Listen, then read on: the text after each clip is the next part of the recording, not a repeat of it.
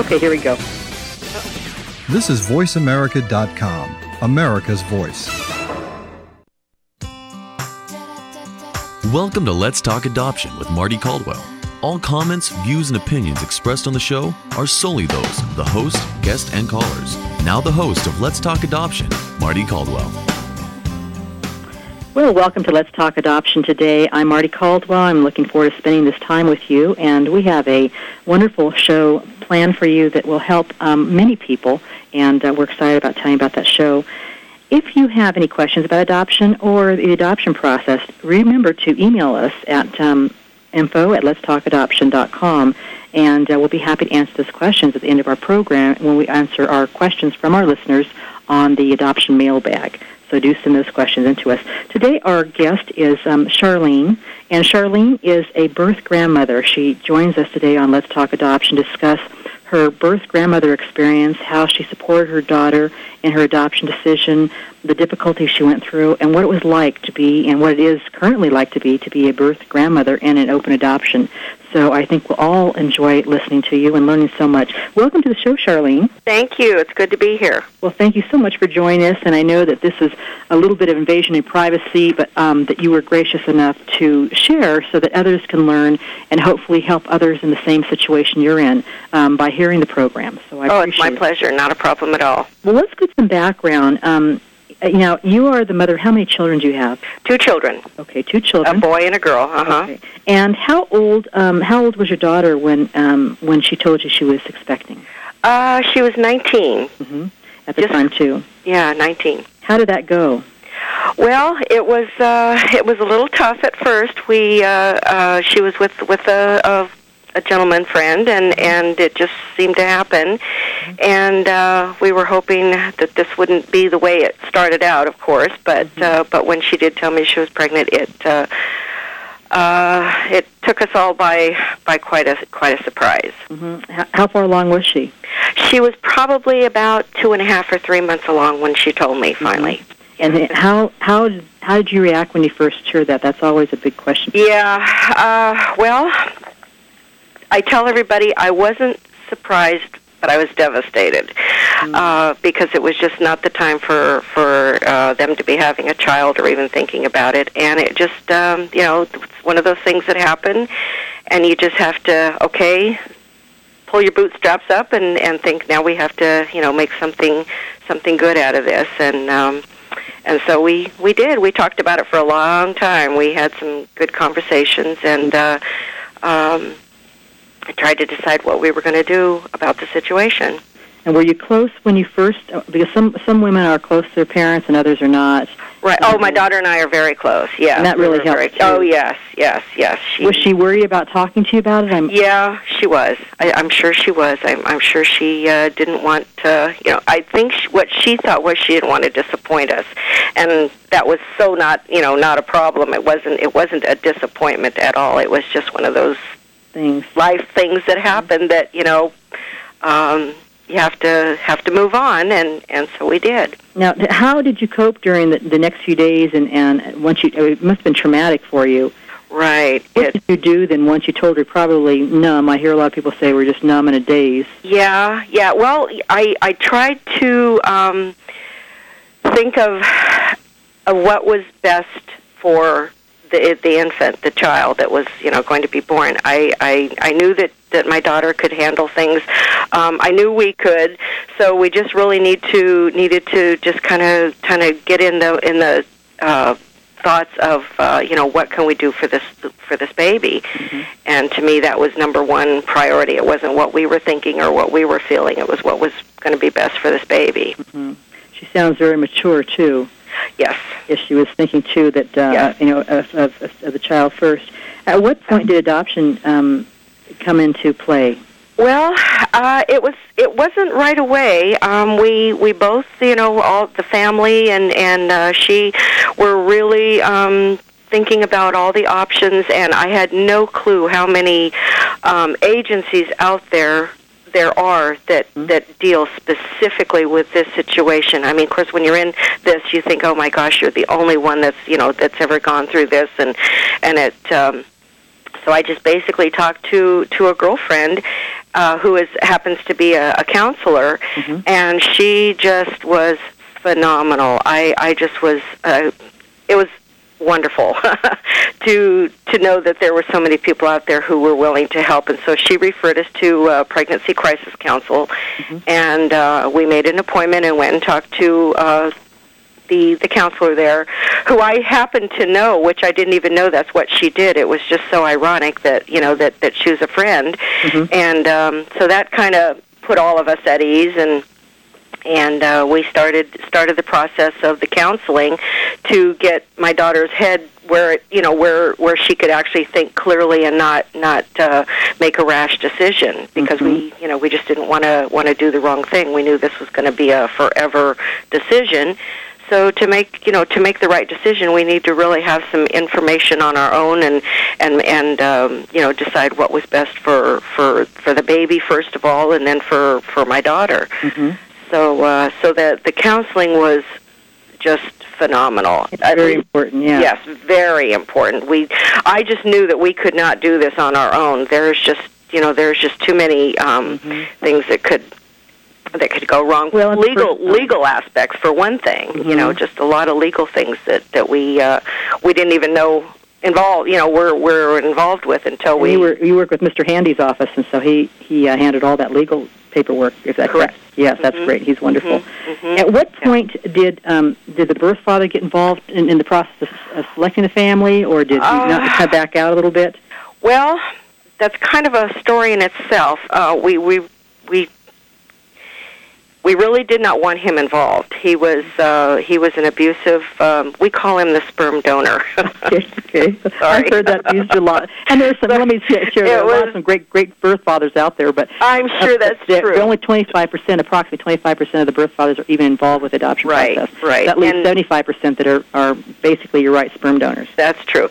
And at first, he certainly didn't want to. He basically wanted her to have an abortion, and that was just not what she wanted. She didn't know what she wanted to do, but she knew that's not what she wanted to do. Mm-hmm. So that kind of started the ball rolling as far as her telling us and looking for help and looking for guidance too. So we basically did not want him involved, and we tried to find out what our legal situation was and what he was capable legally. Of doing, legally able to do, and that sort of thing. Mm-hmm. So. We really did not want his influence at all. Like in the family. So when you picked the family, mm-hmm. Did you go through? You looked at a bunch of profiles, and was she looking for anything in particular? I don't think so. I don't know what we were looking. It's something like you don't know what you want until you see it or find it or whatever. That's a good point. Something just kind of. Stuck out in their profile. She looked. Gosh, we had a stack of at least 10 or 12, profiles from different families looking for adoption, and they were all just wonderful. So it was real. It's mm-hmm. so hard to pick. But when we read through them, she picked one, and I had two in mind that I thought were really neat. Mm-hmm. And it just so happens that we both picked the same one. Oh, that's good. And so we thought, okay, this must be the right one. This must be, a God thing. I call it a God thing. So it just must have been the one that the family that was right for us. And so then she called the adoption agency and told them that we had decided, because they said if you don't find one in this group, we have piles and piles more. So mm-hmm. yeah, that's very true. We all have quite a few families. And the other thing too is it's interesting. I hear is that a lot of our birth parents have just spread out the profiles on the ground, and they pick the first, second, third choices. Yeah, and then they ask their friends, and they come back to that common denominator that they all come back to, and. Mm-hmm. Many times, it's always nice to have a second, third choice in case that family's chosen. That is true. Yeah. What did you, when you came to terms with your emotional level? I mean, the emotional level. Did you just? I hear you saying that you really wanted the best for the baby too, but on your own level, knowing right. This is going to be a grandchild, and your son did not have a child, or did he? Right. Have it? No, he does not. First grandbaby then. Yeah, this was our first grandchild. Yeah. So how did you do that? How did your faith help you, or how did you come to terms with that? Well, it's a very good question. We took it a day at a time, mm-hmm. and every time that she would go to counseling or that we would, you know, that we would talk together, we kind of bonded even a little bit more. And my initial thinking was that with this type of an adoption, because they told her that it could be as open or as closed as she wanted it, and so it was totally up to her to make her, to make her choice. And I kept telling her that whatever she did, we would back her 110%. It was her choice. It was her decision. We would just go with her whatever she wanted, whatever she felt was best for the baby. Mm-hmm. Knowing that she was totally thinking of the baby as well, because I'm sure, going into the hospital and having a baby and then not coming home with one is mm-hmm. just got to be unbelievable. And all I could think of was that I wasn't losing my daughter. I still had her. So she was still going to be part of our family. She was still going to be part of our, our core group. So I wasn't really losing anybody or anything. She was still going to be here. And having the open adoption, she would have it as open as she wanted it. So that meant that we would be as much in contact with the adoptive family as we wanted it to be. Mm-hmm. So I really didn't ever feel a loss. Mm-hmm. I never felt like I was losing anything. Mm-hmm. It was very difficult, of course, at the hospital when we came home, but it wasn't as devastating as I thought it was going to be, because I got to bring my daughter with me. Mm-hmm. I still had her. Mm-hmm. And I think it wasn't a loss. That's a good way to look at it too. Yeah. Did she ever consider parenting? At the very beginning, I think that was kind of an option, because I think she thought that's what she should do, or that maybe what we wanted her to do. But it was the reason, I think the 99% reason, at least this is what I'm feeling that she thought. I mean, I don't know her thoughts, so I can't really say what she was 100% thinking, but what I think she thought was that she did not want the birth father or the mm-hmm. birth father to be in contact. And the only way that we could eliminate that completely was to not have her keep the baby. Mm-hmm. Plus, she would basically have to live at home, and it just wasn't a time in her life to do that. And thank God for the options that she had, because years and years ago they didn't have that. Yeah, no, we didn't. So we're going to finish this conversation, though. This is really important. Right after we take this quick break, so we'll continue sharing with her experiences with Charlene. I'll be right back after this quick break.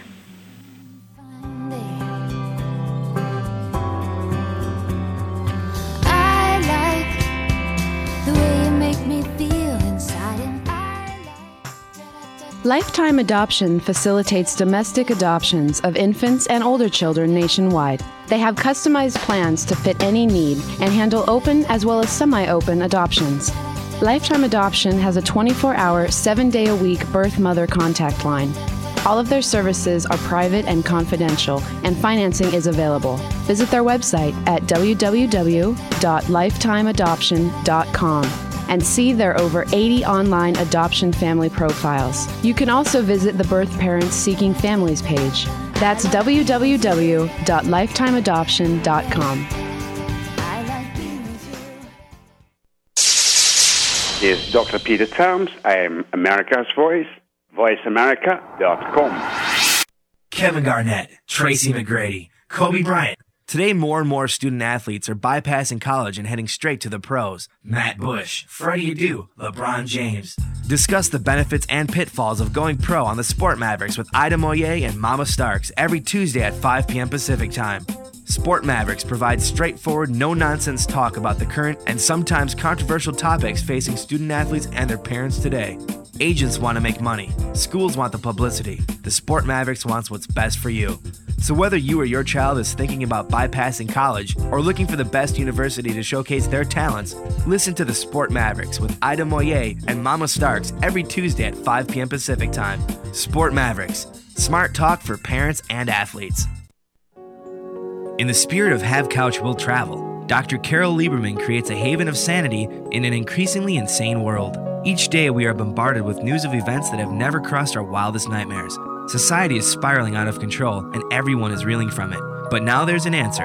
The best way to keep sane in this insane world is to tune in to Dr. Carol's Couch on Voice America. Dr. Carol, a certified media psychiatrist, will broadcast live from her Beverly Hills office every Tuesday at 1 p.m. Pacific time. Call or log in and get help with whatever is sending you reeling, whenever you need a soothing voice to calm and advise you.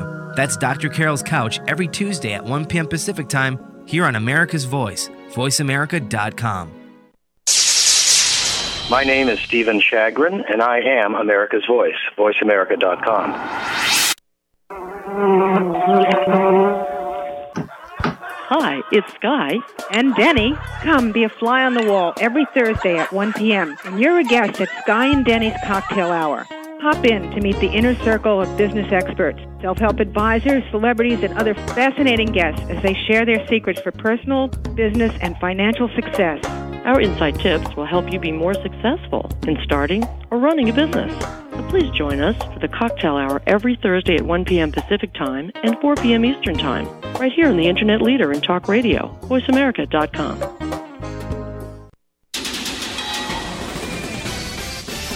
This is voiceamerica.com, America's Voice. Welcome back to Let's Talk Adoption with Marty Caldwell. If you would like to participate in today's program, you can email Marty at info@letstalkadoption.com. Now, once again, here's Marty. Well, welcome back, and today we're speaking to Charlene, a birth grandmother, about her experience with open adoption. Her daughter at 19 found out she was pregnant and how that proceeded. And before we left Charlene for the break, we were talking a little bit about how you supported her and how she had thought about parenting, but then had gone on to choose adoption for the child's sake and also hers. And it sounds like she had a lot of counseling. And did she have a plan for the future, like going to college, or what was her plan for the future? She actually did, yes. Before she was in school or taking a few classes at the college and working, and this just kind of happened. So she had to decide what she wanted to do with her life and that sort of thing too. So I think that kind of entered into her decision as well. Sure. I think when people have a plan for their future and see where they're going, mm-hmm. it makes the decision easier. I hate to say easier, but it does make right. It kind of leads you one way, because if you have a plan, and right. everyone's different. And I have other women that say, well, I'll just put off education and I want to parent. And adoption is not for right. everybody, but no, there are situations that adoption is very appropriate. And I think that the counseling does help quite a bit. And yeah, and I think that, she did a lot of the counseling, which I think is important. And if they can do it in person or over the phone, I think is important too. Right. When you supported your daughter, did she come to you? I mean, she leaned on you for support. Did she ask your opinion on things, or did you, like you said, just were there for her? We pretty much let her decide. If she needed any help or anything, she would definitely come and ask us, and we would certainly give our opinion that what we thought. But we pretty much left the decision making up to her, because we knew that she was the one that was going to have to live with her decision as far as whatever, either adoption or keeping the baby or whatever. So it was pretty much her decision, but we certainly were backing her, and she mm-hmm. knew that. That I think that was more important than our advice or mm-hmm. our opinions. I think she just knew that whatever she decided, that we were going to be there. You were a strong foundation. Yeah, and because we knew she was going to make good decisions. She had made one bad decision, but that was one of the things that, you do make bad decisions, but you have to make it right. And mm-hmm. so this is what she was doing. So she did, we did trust her to make good decisions after that. Right, and I don't think there are any mistakes. All of us make mistakes. And all of absolutely. Us in our life, and anybody that says they haven't, they're not in touch with reality. That's very and I true. Think that, I think right. what happens is that all of us have made mistakes, and unfortunately this happens with it. So I right. think that there's no judgment on birth mothers at all. Oh, absolutely not. And I think that's really good to know, too, for people to have that. Now, did you meet the adoptive parents? Yes. Yeah. She wanted to meet with them first and just kind of get to know them a little better. So they drove to our hometown mm-hmm. and took her out to lunch, and they met up at the park, and they visited, and then they were together almost 4 hours or so, and They just fell in love with each other. It was an absolute love at first sight for the whole group. They were wonderful, and so she knew then that she had made the right decision. Mm-hmm. We were very lucky that it just happened to be the right couple and the right at the right time and everything. So yeah, that's good to have. And I really look for those words that I just fell in love with them, or she's perfect. Yeah, we just really clicked. We knew immediately that this was the right such decision. They did. And I think when you hear those words too, you know that you're on the right track. Yeah. And I think it makes it easier. I always tell people that it's very much like having a prearranged marriage. Oh, absolutely. You just say you're going to do this, but you don't know who you're going to go with. Right. And is very difficult for women. And did she go by herself, or did she want to have anybody with her? No, she went by herself. Wow. She met them. Yeah, I know. I was a little nervous, but I thought, well, she's made good decisions so far, so she's done really well. So we were behind her. Of course, I sat here at the house and kept looking at my watch and bless your heart, waiting for her to call me to tell me how it went. Yeah, where did your support come from? I mean, who supported you, or how did you get your strength to? From my church, mm-hmm. from my friends. I have a really, really close girlfriend that we just can pretty much say anything to each other at any time. So she was right there with me. We just really had it was traumatic, but it wasn't horrendous. I mean, we just really got through it. Mm-hmm. Her dad and I were both, behind her, and she knew that. And we just really, we just knew that this was the right thing to do. It's hard to put it into words or to mm-hmm. describe it, but being in this situation, knowing my daughter, and she just. We just felt like it was the right thing to do, and when you know in your heart that you're doing the right thing, mm-hmm. it's not that difficult. It right. is just not that. It just isn't. It hurts, but it's not that difficult. Mm-hmm. So, and I think too, she's able to go on. We're going to talk about later on right. what she's doing now, but. When you decided you wanted adoption, she chose adoption, uh-huh. did you talk about the openness she wanted? Some people are fearful of open adoption, or they're right. not sure if they want that. Right. What kind of contact did you want, and were you looking for? Me personally, I wanted as much as we could get. Mm-hmm. I didn't know how my daughter would feel. She didn't know. Not ever being in that situation, she really didn't know what she wanted. And I think when she met with the adoptive parents and talked with them, and they had already adopted another little child, so they have been through this process before. So that's always good too, because you yes. can see how they parented that child. Right. Oh my goodness. Yeah, that was a big thing. Right. And a lot of times, prospective birth mothers come and they want someone that's never had a child. Right. But many times, the families that have already parented show a perfect example. So there's pluses in both in having children in the family. That's true. Right. And knowing the child won't be an only child too. Yeah. Were you at the hospital when your birth grandchild was born? I was. Mm-hmm. I was, yes. As a matter of fact, she called me, and I took her to when her water broke. She called me, and I left my job and came and got her and took her to the hospital, and so I was there with her the whole day. Yeah, wow. the whole time, and then of course we made other phone calls to the adoptive family, and so they rushed too. It took mm-hmm. them 3 hours to get there, so it was very stressful for them, I'm sure. And driving and, there exactly. Not knowing, and then all of a sudden get a phone call and they got to be in the car and on the road. Mm-hmm. So, but they got there in time, and everything was. She did have to have a cesarean. It was mm-hmm. it was pretty tough, mm-hmm. But everybody was there that loved her, and we were all there for her, and we kind of took turns being in the room, and my husband stayed out in the waiting room with the birth or the adoptive parents' little boy, and kept him company, and so they kind of bonded, and that was really kind of neat. Yeah, because you become almost like a family. Oh, we definitely did, yeah. Extended family, so. And that's good that they were able to feel comfortable with you having you there, and you having them there too. Yeah, definitely, And when she ended up having to go into surgery to have a cesarean, the adoptive mom went in. They said only one other person could go in, and so we decided that the adoptive mom should go in. It was that was a tough one. I wanted to be with my daughter, sure. but that was tough. But it was a good thing, because then after she had the baby,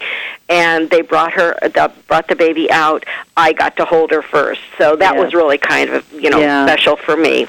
That's wonderful. So, did you help in naming the baby, or did no? They gave names of what they thought was good names, and we loved the name that they picked. That's wonderful. It just couldn't have been a better name. So they did good. They did good. Sounds like you had a really great family too. Oh, we did.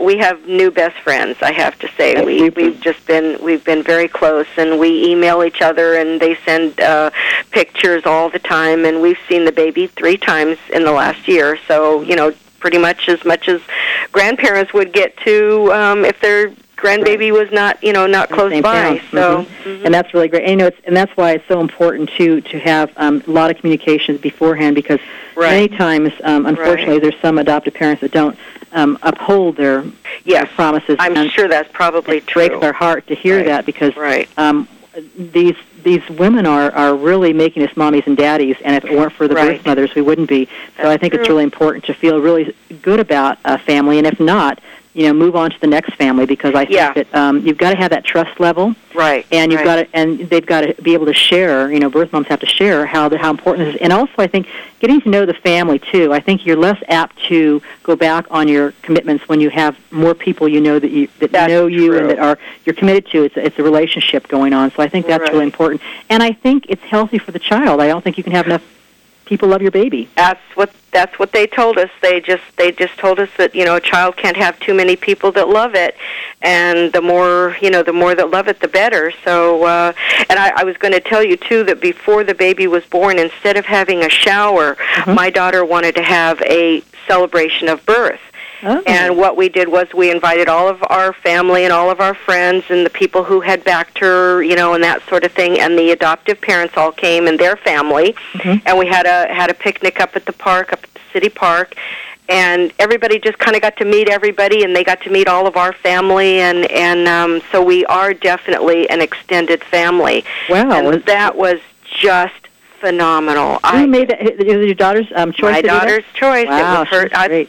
She did. She said, because I was saying, well, do you want to do a shower or anything? And she said no, but she says, I want everybody to get to meet the family, the adoptive family. And so she says, and she came up with a name and everything. She printed out on the computer invitations and. It was amazing. Wow, that sounds just great. Amazing. We're going to take a quick break, and we'll return, Charlene. We're going to continue sharing more about your experience as a birth grandmother. We'll be right back. Don't touch that mouse.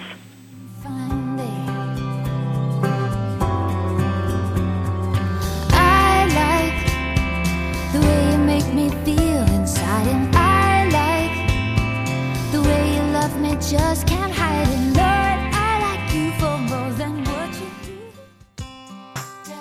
Lifetime Adoption facilitates domestic adoptions of infants and older children nationwide. They have customized plans to fit any need and handle open as well as semi-open adoptions. Lifetime Adoption has a 24-hour, 7-day-a-week birth mother contact line. All of their services are private and confidential, and financing is available. Visit their website at www.lifetimeadoption.com. and see their over 80 online adoption family profiles. You can also visit the Birth Parents Seeking Families page. That's www.lifetimeadoption.com.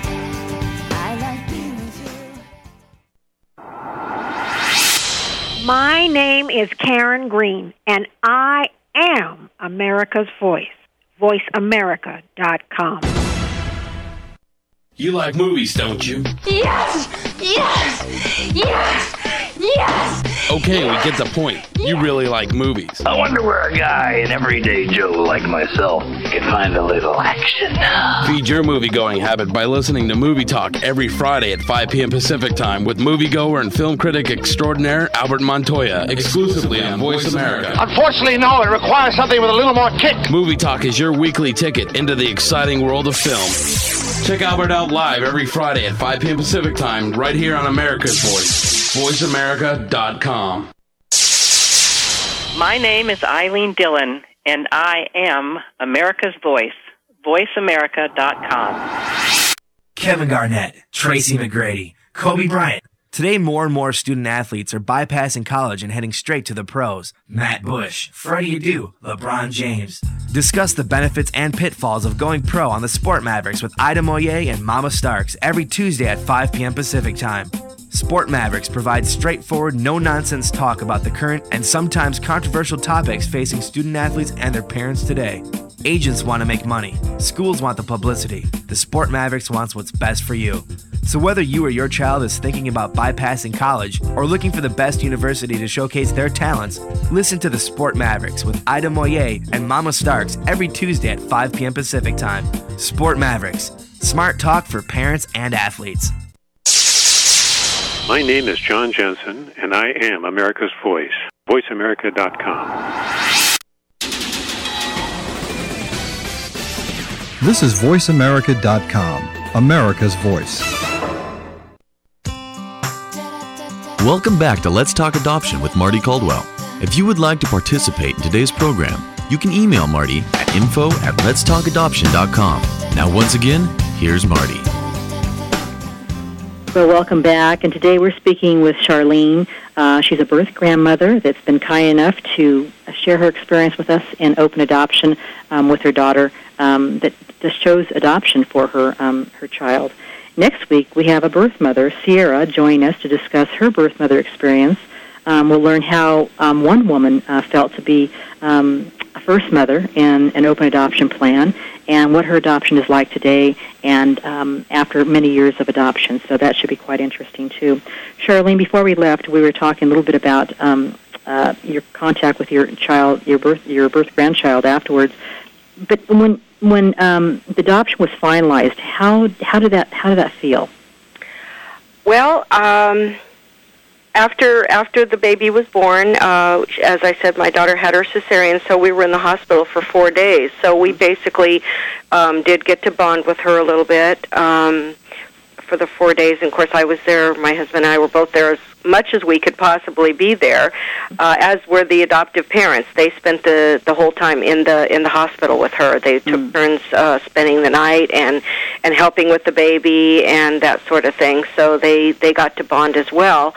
And so it really wasn't as tough as just all of a sudden, you know, you go in the hospital and then you go home and nothing. Mm-hmm. So we did get to bond with the baby. We got to hold her and change her and get pictures of, you know, of her and that sort of thing. So it really was, as much as I hate to say it, I was really happy that, you know, that we did get to spend those 4 days with her. Had it not been the cesarean, she probably would have gone home the next day and that would have pretty much been it. But we did get to spend the 4 days with her, and that was just great. And of course with the adoptive parents as well, we talked and, you know, exchanged stories and got to know them a little bit better too.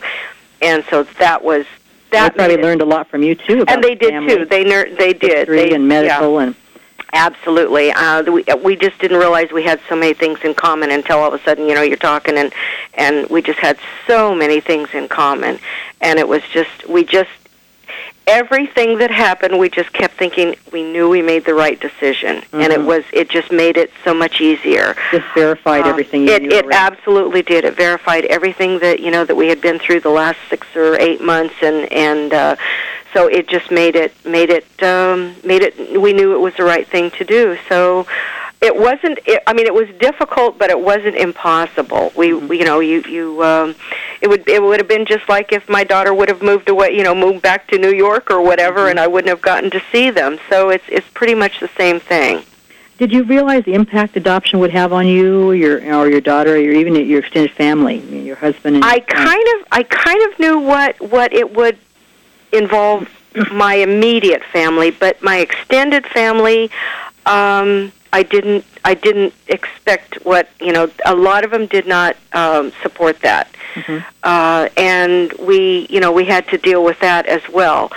but they just maybe didn't know about adoption. I think about education that you think absolutely 40 years ago. Yeah, right, absolutely. And it was just they just didn't want to discuss it. They didn't, you know, and it was very difficult to be in a family situation, you know, at holidays and that sort of thing, and not discuss it, of course, mm-hmm. but. That happened. But we did get through it. You got through it, and you still get together with the family members. We were just camping this weekend, so uh-huh. we got through it, and we just basically know that we did the right thing, and what we did was for the baby, and that's the way it is. Because I know so many people think, you just have to make the sacrifice, and in my humble opinion, giving up for adoption was way harder than keeping the baby and not, and doing what everybody thinks is the right thing, mm-hmm. Because it wasn't the right thing. We just know that in our hearts, and we know that what we did was absolutely the thing to do. And it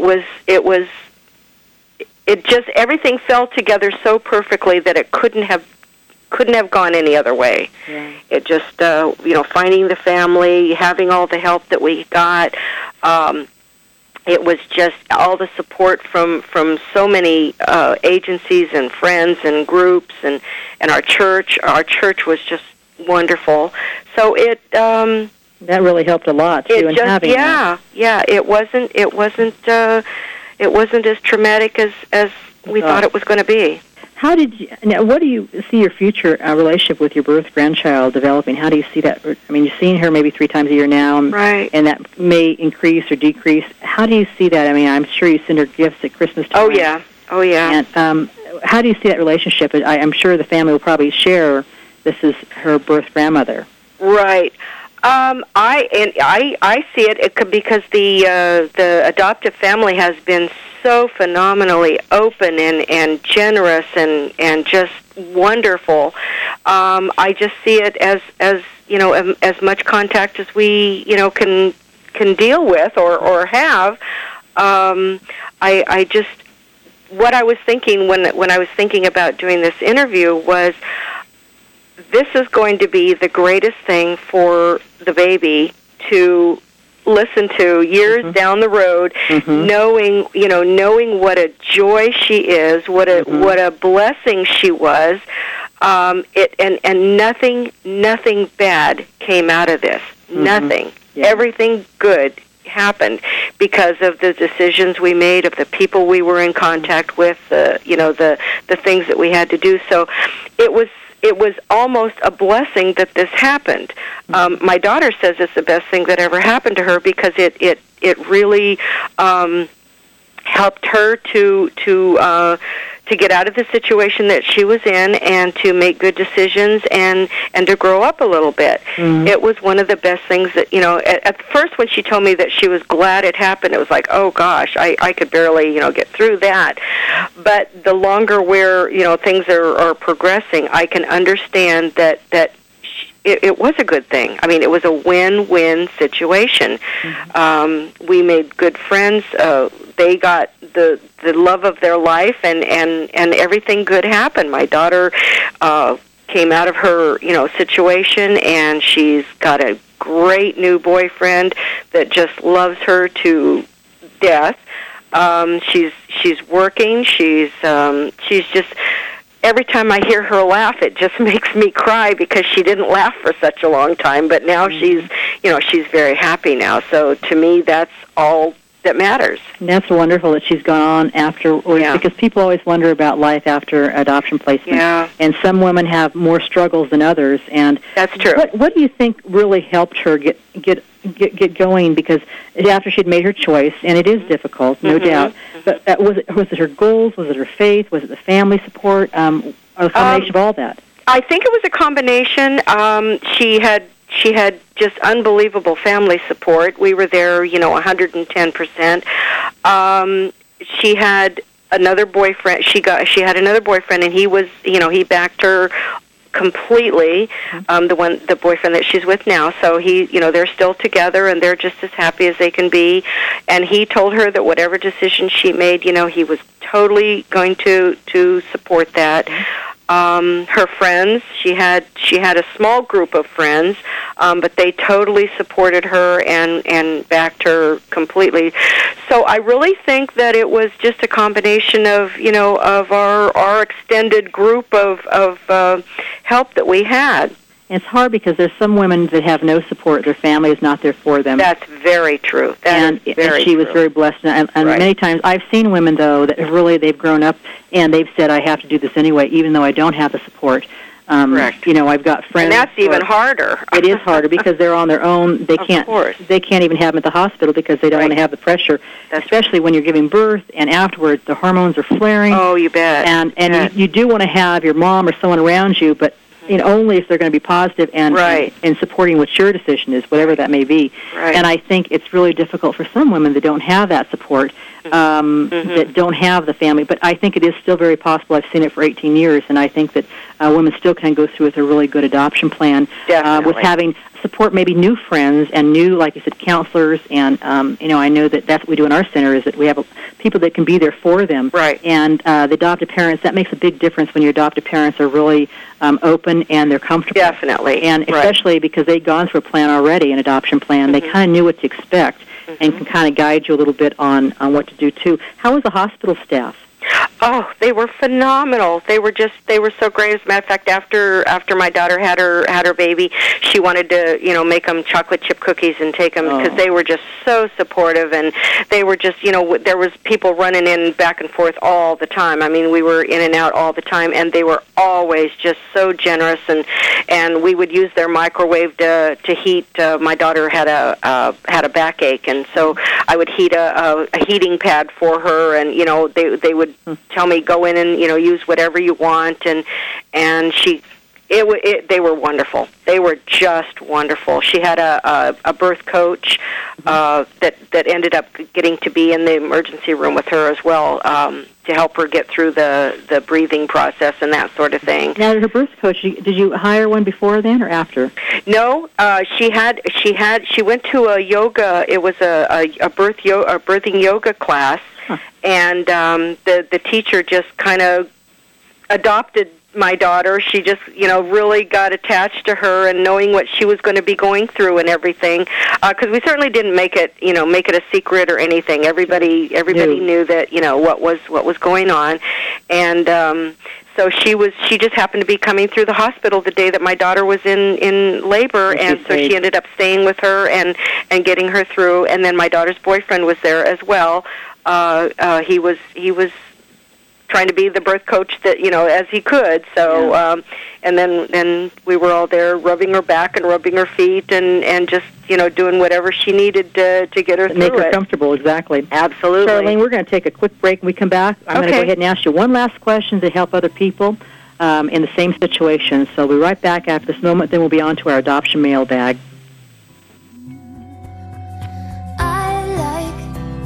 Just sitting around on a fine, fine day. I like the way you make me feel inside, and I like... Lifetime Adoption facilitates domestic adoptions of infants and older children nationwide. They have customized plans to fit any need and handle open as well as semi-open adoptions. Lifetime Adoption has a 24-hour, 7-day-a-week birth mother contact line. All of their services are private and confidential, and financing is available. Visit their website at www.lifetimeadoption.com and see their over 80 online adoption family profiles. You can also visit the Birth Parents Seeking Families page. That's www.lifetimeadoption.com. This is Dr. Pat Basile, and I am America's Voice, VoiceAmerica.com. Every Thursday at 2 p.m., join Dr. Tom Rook for the Triangle of Health, an exhilarating new program that will present exciting topics, inspirational guests, and factual information based on the latest hard science. So tune in and get your weekly checkup with Dr. Tom and the Triangle of Health every Thursday at 2 p.m. Pacific Time, right here on America's Voice, VoiceAmerica.com. Financial planning is more than money. It's exploring ways to use your money to make a life instead of your life to make money. It's helping you live life by choice instead of by chance. Tune in to Voice America every Wednesday at 7 a.m. Pacific Time for Planning for Life with Stephen Shagrin, Certified Financial Planner Practitioner. On the show, we will discuss your lifestyle and the transitions that you face. Stephen will also talk about personal issues and their related financial implications. Find the balance between family and work and money and meaning. Listen to Planning for Life with Stephen Shagrin every Wednesday at 7 a.m. Pacific Time, right here on VoiceAmerica.com. If you hear a dog barking or an angel singing, then you know that you're listening to Waking Up in America. Heard every Wednesday at 12 p.m. Pacific Time, Valerie Kirkgaard and all of her friends will bring you powerful and humorous discussions that raise thoughts and give you insight on how to live your life to its fullest potential. Adventure is always a must on Waking Up in America with Valerie Kirkgaard, every Wednesday at 12 p.m. Pacific Time. Invoke thought, feeling, and inspiration into your life right here on VoiceAmerica.com. My name is Andrew Sloss, and I am America's Voice, VoiceAmerica.com. In the spirit of Have Couch Will Travel, Dr. Carol Lieberman creates a haven of sanity in an increasingly insane world. Each day we are bombarded with news of events that have never crossed our wildest nightmares. Society is spiraling out of control, and everyone is reeling from it. But now there's an answer. The best way to keep sane in this insane world is to tune in to Dr. Carol's Couch on Voice America. Dr. Carol, a certified media psychiatrist, will broadcast live from her Beverly Hills office every Tuesday at 1 p.m. Pacific Time. Call or log in and get help with whatever is sending you reeling, whenever you need a soothing voice to calm and advise you.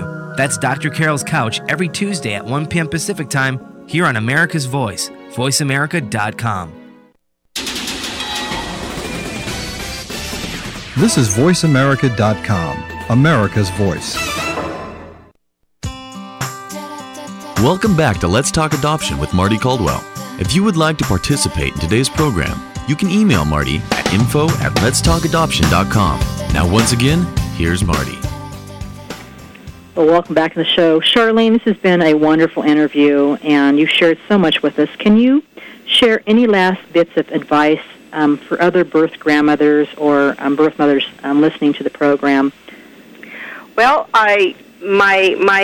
just coming from my own personal point of view, the only thing that I can possibly think of is to tell them that, you know, you need to think of the baby first, and then, you know, whatever happens usually will happen because of a good decision.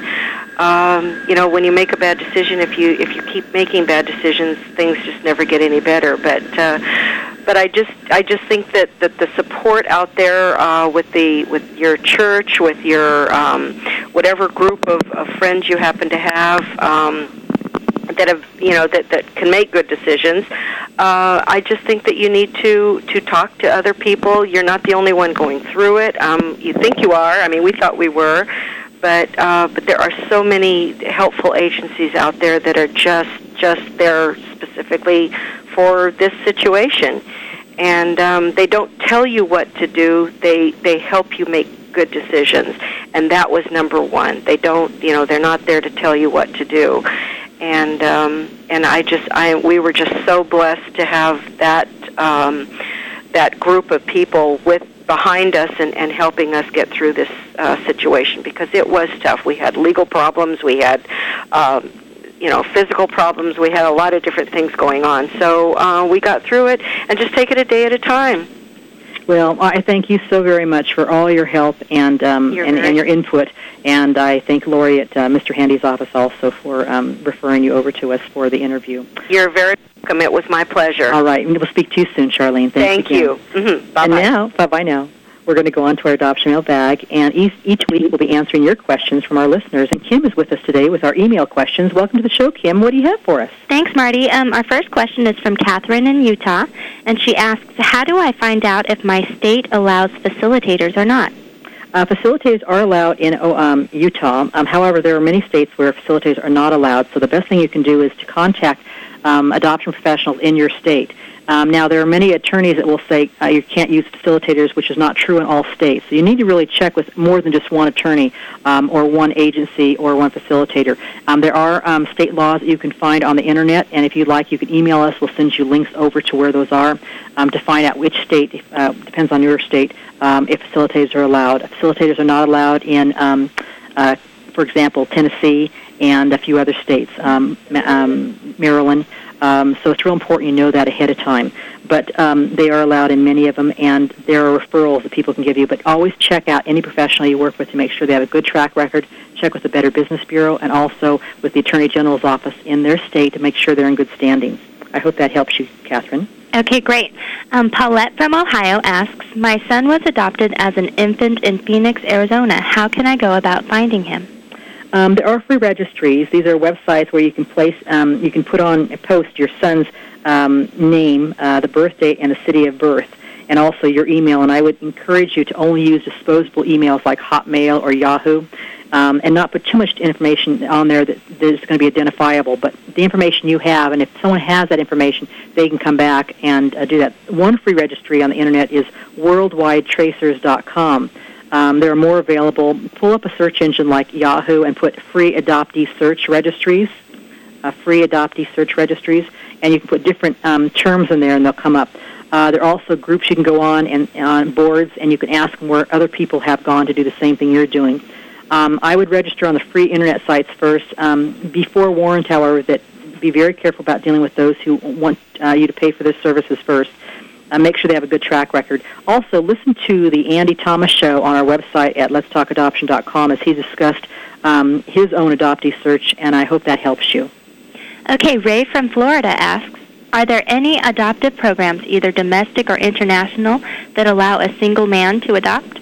Ray, there are some out there. There are not a whole lot of them, and there are some programs in the United States also that allow a single male to adopt, sometimes a waiting child, an older child. They'll have to do a background check on you. They'll have a lot of questions. It is more difficult for a single male to adopt than a single female, and so you'd have to ask around. You need a home study. They need to do a background check on you and also your finances, and I would suggest that you get some a book on adoption and do some research on single-parent adoption. There are quite a few books out there available. But I would check in your own county right now, because that's going to be the least expensive way, and there are waiting children that maybe be more appropriate to have an older child in your home. So that might be where you want to start, Ray. Okay. We have time for one more. Okay, great. Cassie from Tennessee asks, I have twin 3-year-old girls that I would like my new husband to adopt. Their birth father does not pay child support, nor does he visit them. Where do I begin the adoption process? What you're going to need to do, Casey, is to contact an adoption attorney or family law attorney in your town and in your region. Check your local phone book or visit the website, adoptionattorneys.org. These are attorneys that have excellent reputations. The attorney you choose will walk you through the adoption process, which includes notifying the birth father, legal paperwork, and court appearances. So there shouldn't be any problem with you doing that, but you'll need to start with a family law attorney that handles step-parent adoptions in your community. So I hope that helps you. And I think we'll take one more, and then we'll... Kim, if you have one more question. Yeah, I do. Anita from Pennsylvania asks, I am a single female interested in adoption, either domestic or international. What resources are available to me? There are all kinds, Anita. And what you want to do, too...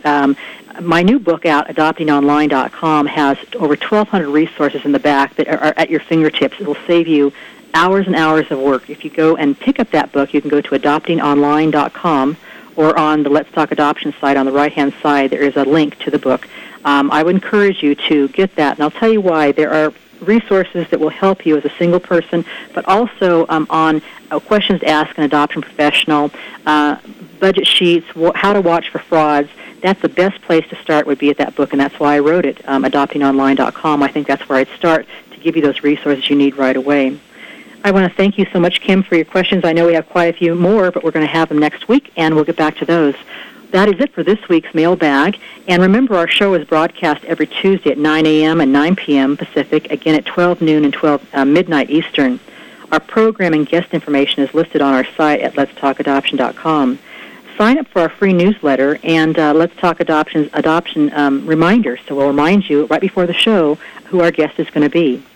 I'd like to thank you for joining us during this last hour and hope you have found the show to be informative and helpful. If you have any updates on new shows you'd like to hear about, please email them to us at info@letstalkadoption.com.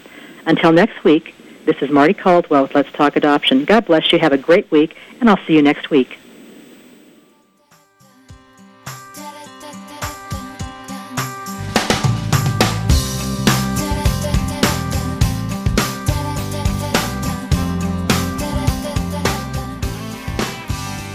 You've been listening to Let's Talk Adoption with Marty Caldwell. Tune in again next Tuesday at 9 a.m. Pacific Standard Time, right here on VoiceAmerica.com.